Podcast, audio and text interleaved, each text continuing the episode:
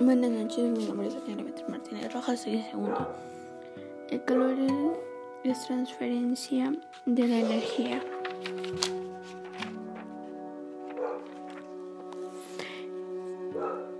El movimiento total de las partículas en un objeto llamamos energía térmica, la cual se debe afectada no solo por el movimiento de las partículas, sino también por su número de masa. Hasta el siglo XVIII la mayoría de los científicos pensaban que el calor era una sustancia a la que llamaron calórico.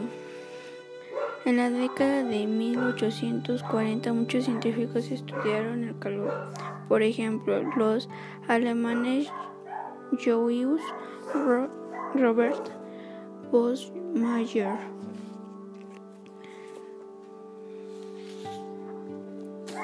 Después del inicio del siglo XIX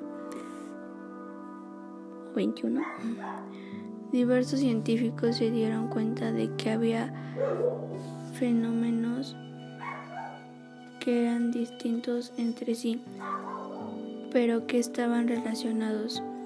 En la segunda mitad de ese mismo siglo, los científicos escribieron estas relaciones en términos de transformación.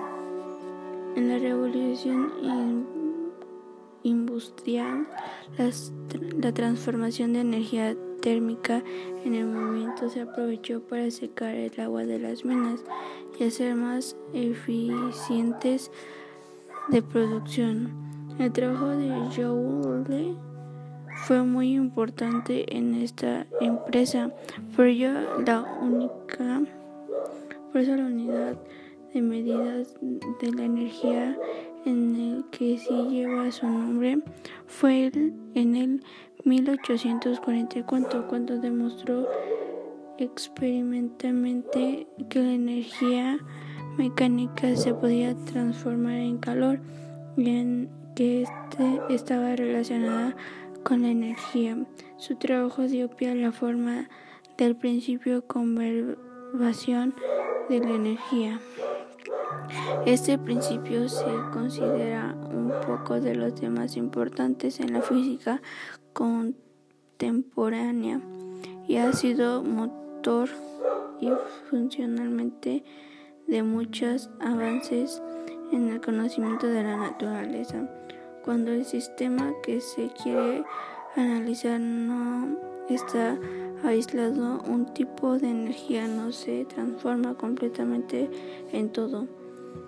La disipución de la energía corre a transformarse en calor del sistema en el ambiente.